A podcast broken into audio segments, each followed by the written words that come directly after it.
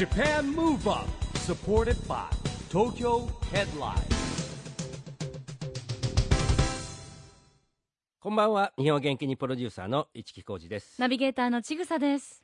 東京 FM ジャパンムーブアップこの番組は日本を元気にしようという東京ムーブアッププロジェクトと連携してラジオでも日本を元気にしようというプログラムです。はい、また都市型フリーペーパー東京ヘッドラインとも連動していろいろな角度から日本を盛り上げています。さあ、市木さん、はい。今日はいつもと違いますよ、うん。雰囲気。そうですね、ええ。ギャラリー若いギャラリーがたくさん実が。はスタジオの中にはい。若者がたくさんいます。はい。若者って言っただけで受けてくれるっていう、この、いいですね、リアクションのフレッシュさ。本当に。若者だもん。ねえ、えー去年もやったんですけれども、はい。今回は市木さんが授業をされている淑徳大学の学生さんが見学に来てます。ようこそこれね去年からえー始めたんですけども、はい。ね、やっぱりあの東京 FM っていうですね、うん。ラジオ局も見学しながら、はい。実体験をね見てもらうというですね。そうですよね、えっ、と授業の何でしたっけ？マスコミに表現学科です。あ表現学科、あの 表現僕とねね EXILE TETSUYA さんがね一緒にやってる授業で、はいはい。彼らもダンスの授業終わったんですよ。あ、はい。みんなもう踊踊り終え踊てる。り踊りリズム体操とか終わって、ねはい、これからいろいろまあ座学というかねあの実技といいますか。それが僕の担当なんで、そうなんですね、どうですか皆さん市木さんは？まあ言えないか。本人を目の前にして。しかも放送ですからこれね。そうですね、そこそこじゃあみんな満足してるかな市木さんには。あううなずいてる。よかったです。ははい。じゃあ今日はねいろいろとまあゆっくり見学してってください、まあ、あの今回ねいらしてる学生さんの中では声優になりたい方結構多いみたい。うんあのねこの表現学科はね、うん。毎年声優になりたいっていうですね、うん。学生さんが結構いるんですよね。そっかじゃあもう今日はめちゃくちゃ勉強に、ということで、ええ。はいなりますあの今日のねゲストをですね、はい。選定したわけですけどもそうです、はい。今回のゲストは声優文筆家として幅広く活躍されている池澤春菜さんです、はい。えー、市木さんも今日初めまして。実は初めてなんです。ねえ、はい。ちょっと緊張しま僕あの声優の友達がいなかったところに気づきました。あの皆さんのためにもう頑張ってスタッフ一同声優さんのゲストを探すというですね、ね成功しました。とはい。しかもこんな大物、しなんと池澤さんギリシャがご出身で、すごいですね、えー日本人なのにギリシャ出身。そうグローバル、ん。で声優としてとっとこハム太郎、うん。春名ひろ子役、うん金田一少年の事件簿はい。金田一文役うん。ケロロ軍曹西澤桃香役うん。ワンピースケイミー役僕ワンピースのケイミ役はわかります。ねえ、はい。あの大好きですもんねワンピースはい市木さんね、あうなずいてる子も多いですね、まあ本当にたくさんのアニメゲーム作品に参加されててナレーションもこなされるということで、他にも文筆家としてもご活躍されてるので今日はいろんなお話表現についてね伺えるんじゃないでしょうか。はい。さあこの後は池澤春菜さんの登場です Japan Move Up supported by Tokyo Headline。この番組は東京ヘッドラインの提供でお送りします。Japan Move Up それでは今夜のゲスト声優の池澤春菜さんです。ようこそいらっしゃいました。はい、よろしくお願いいたします。お願いします。お邪魔いたします。ありがとうございます。もう学生たちの目が違うもんさっきの私たちを見る目といやいやいやさっきの私たちを見るときはなんかなめめきったいやいやなめきった感じだったいやいや午後にいらしたらやっぱりもうシャンって皆さんされるから、ねあの池澤さんこの学生の皆さんはですね、僕が淑徳大学のはい。人文学部表現学科っていうカリキュラムがありまして、はいその生徒さんたちなんですねはいはいはいはい。で去年からですねちょっとやっぱりこう教室の中だけじゃなくて外に行ってですねいろんな実体験をしようということでこの企画を始めましていいですね。はいそして結構ね声優になりたいっていう学生さんがですね毎年多かったのもあってはい。ということで今回ゲストお願いしました。ちなみに今回のあの学生さんたちの中にも声優になりたいっていう人いらっしゃいます？い。た。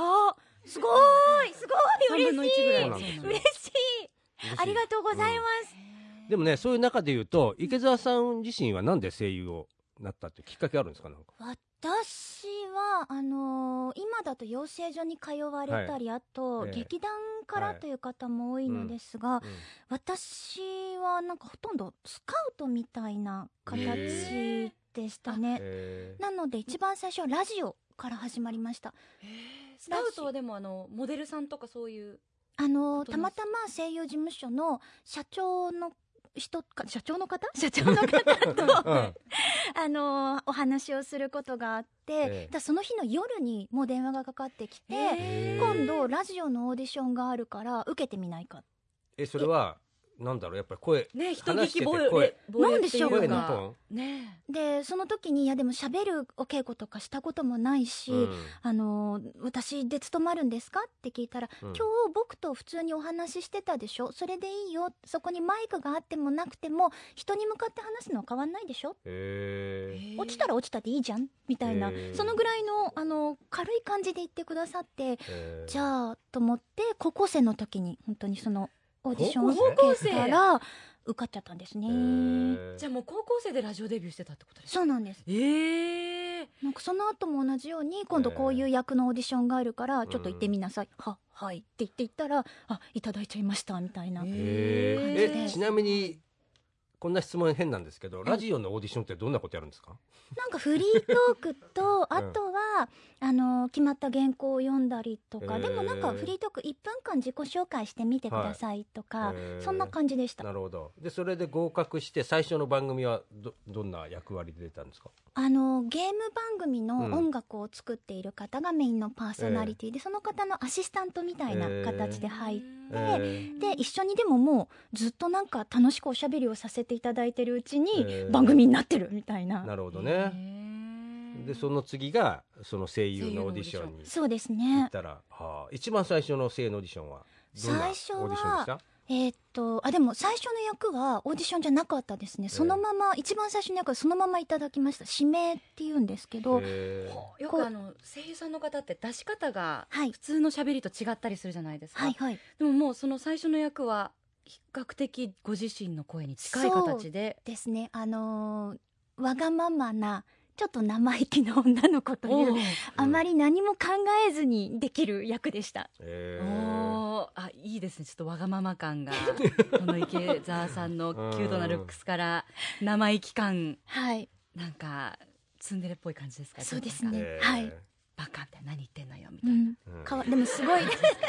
言うみたいな。でも何もわからなかったので、うん。マイクのどちら側に立つのかとか、あー台本をどう持ったらいいのかとかも全部わからなくて、うん。でも現場で先輩の役者さんたちがあのじゃあ君のマイクはこの1本専用で開けてあげるから。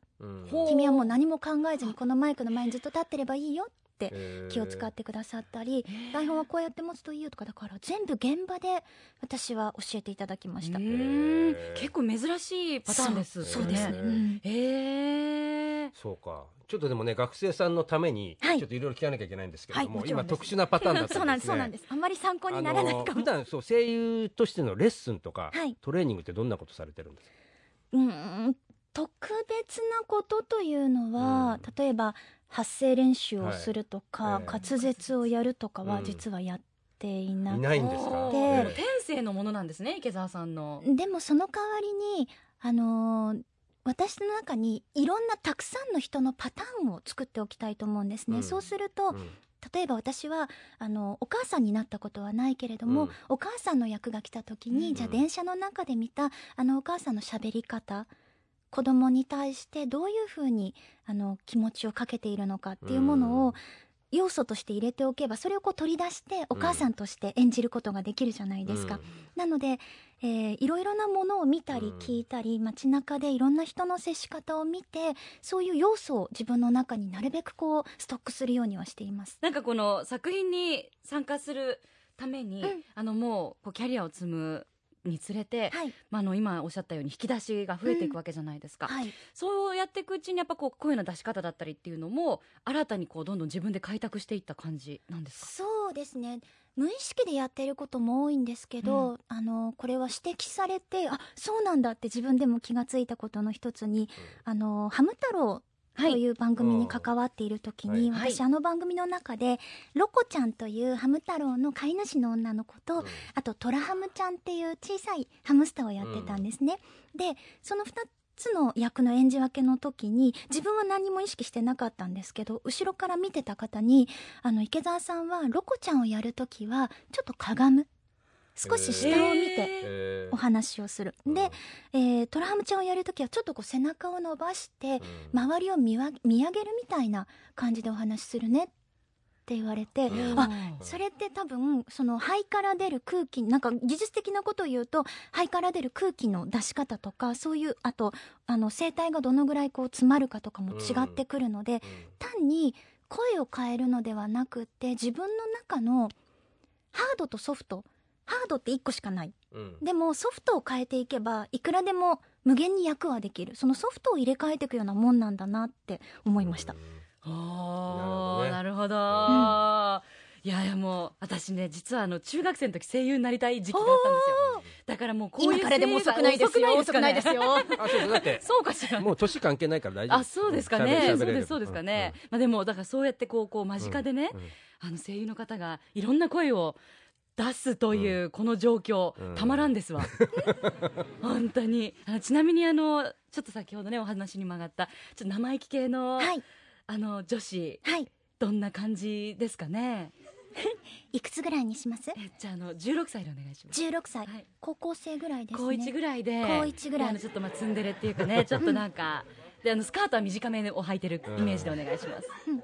はい、なんかあのお友達ですか？あのじゃあちょっとバカな男子。であのお幼馴染の男子で、幼馴染の男子で、うん。あの男子はいけてない感じなんです、うん。うん。だけど2人はあの最終的にはなんかくっつくみたいな感じなんですけど、うん。ね、あ拍手ほら男子から拍手がほらねこういうシチュエーションいいよね。それは千草さんの実体験にも実体験じゃない憧れです憧れ。憧そうそれでなんかちょっとこうあの生意気だけど、本当は仲いいんだけどちょっとこうバカにされる感じの感じでお願いします。はいおはようちぐさん。もう何その寝癖。ちゃんとしないとダメだっていつも言ってるでしょ？私がいないと何もできないんだから。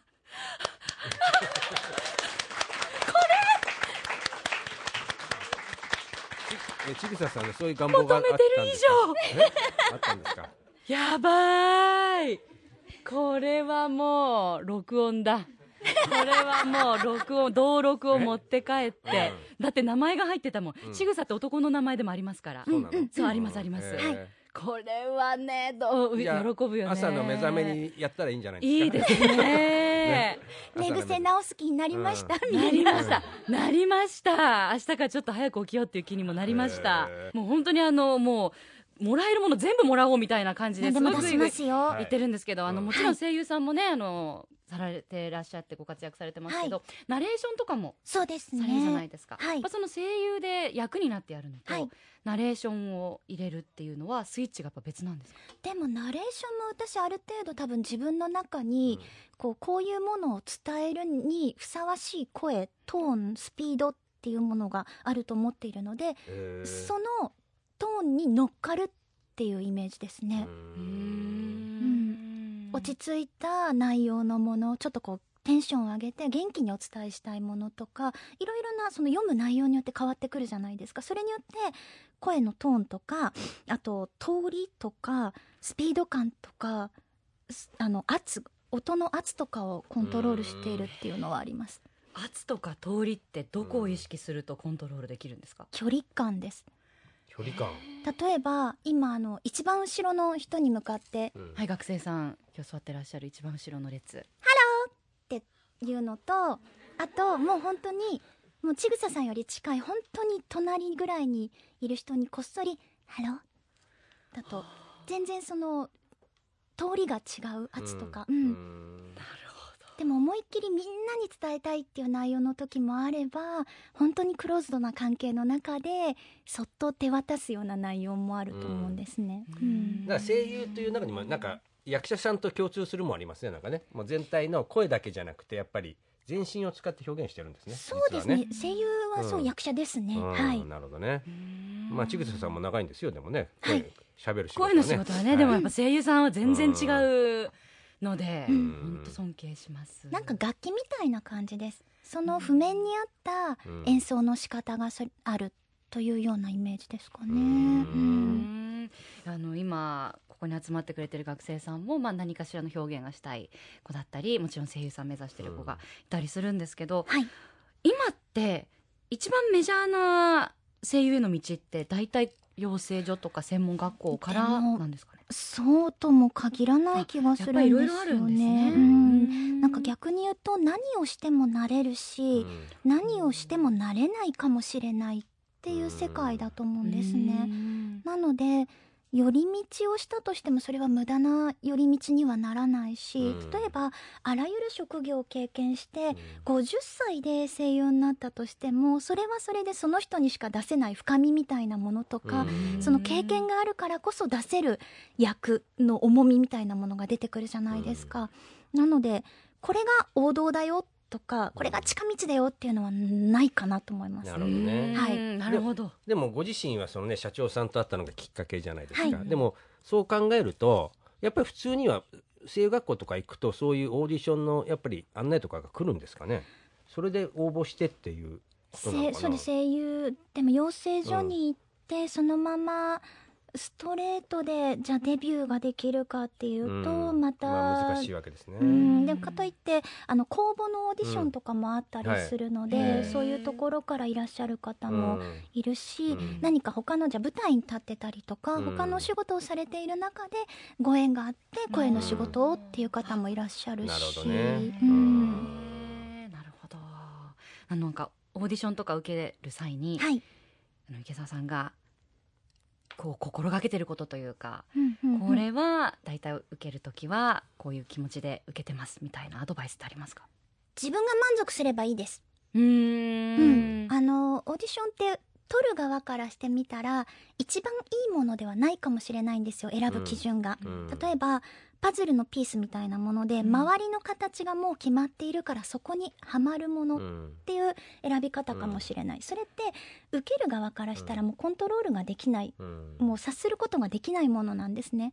でその時に選ばれた選ばれてないっていうのはもうだからある意味本当に天の意志みたいなものもあるので、うん。そこに一喜一憂すると大変落ち込んできちゃうから、そうではなくてあでもこの役に対して自分は自分ができる最善のアプローチができた。うん。私はこの役を演じるんだったらもうこれしかないという形まで自分の中で突き詰めてその形を出すことができた。って思えればいいんじゃないかなと。うん。でそしたらもしかしたら今回の役にはピースの形が違ってはまらなかったかもしれないけど違う役の時に思い出してあそういえばこの間のあのうん。池澤のオーディションテープここはまるんじゃないあいい感じじゃんっていうので声をかけていただくこともあるかもしれないし、うん、まあ基本的には池澤さんかなりスーパーポジティブな方ですねやっぱね。だからこういいようにいいようにやっぱ好循環に行くんじゃないですかね。役者なんて。え？そうでもなくあそうなんですか。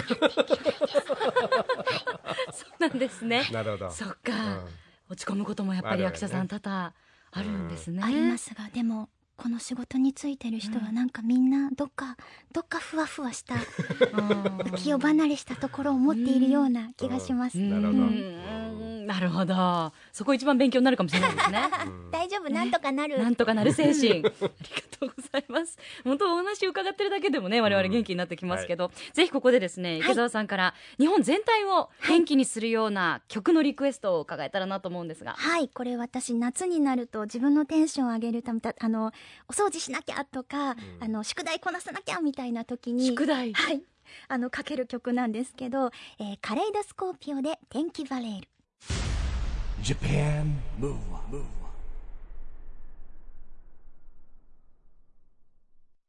今日のゲストは声優の池澤春菜さんでしたけどもまあいろんな話聞けましたねちぐささんね。もうちぐささんも声優目指せるんじゃないですか？いやいややいやでも50歳からでも遅くないみたいなことおっしゃってましたもんね。50歳？まだ50歳ではないです。もうちょっと時間あります。もうちょっとね 40,、はい。40歳にもね、はい、まだもうちょっと時間ありますけれども。なねってない。でも素敵な方でしたね、うん。本当今の声優さんって見た目ももん。ねあれだけ可愛らしくないと、うんなんか歌歌も歌っちゃいそうなね感じのもう、ねえ、はい。何でもできるってうんすごいですよね。ねまあでもやっぱり俳優業にも近いなと思いましたね。表いやもうもちろん皆さん俳優さんでらしてもうトータルでも特に声に関してうんは、うんね。えすごく勉強になりま勉した。強になりました。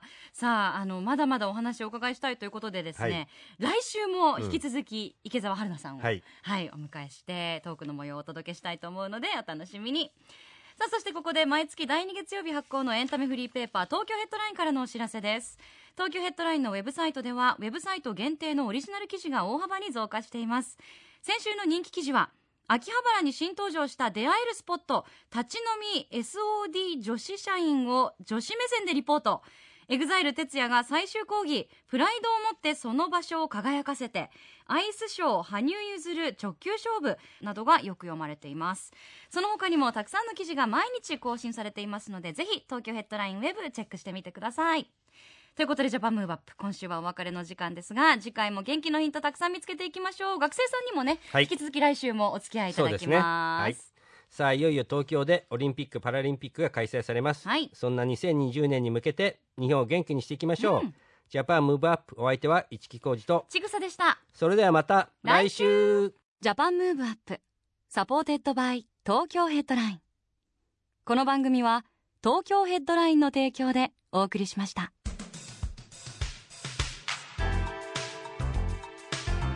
Japan Move Up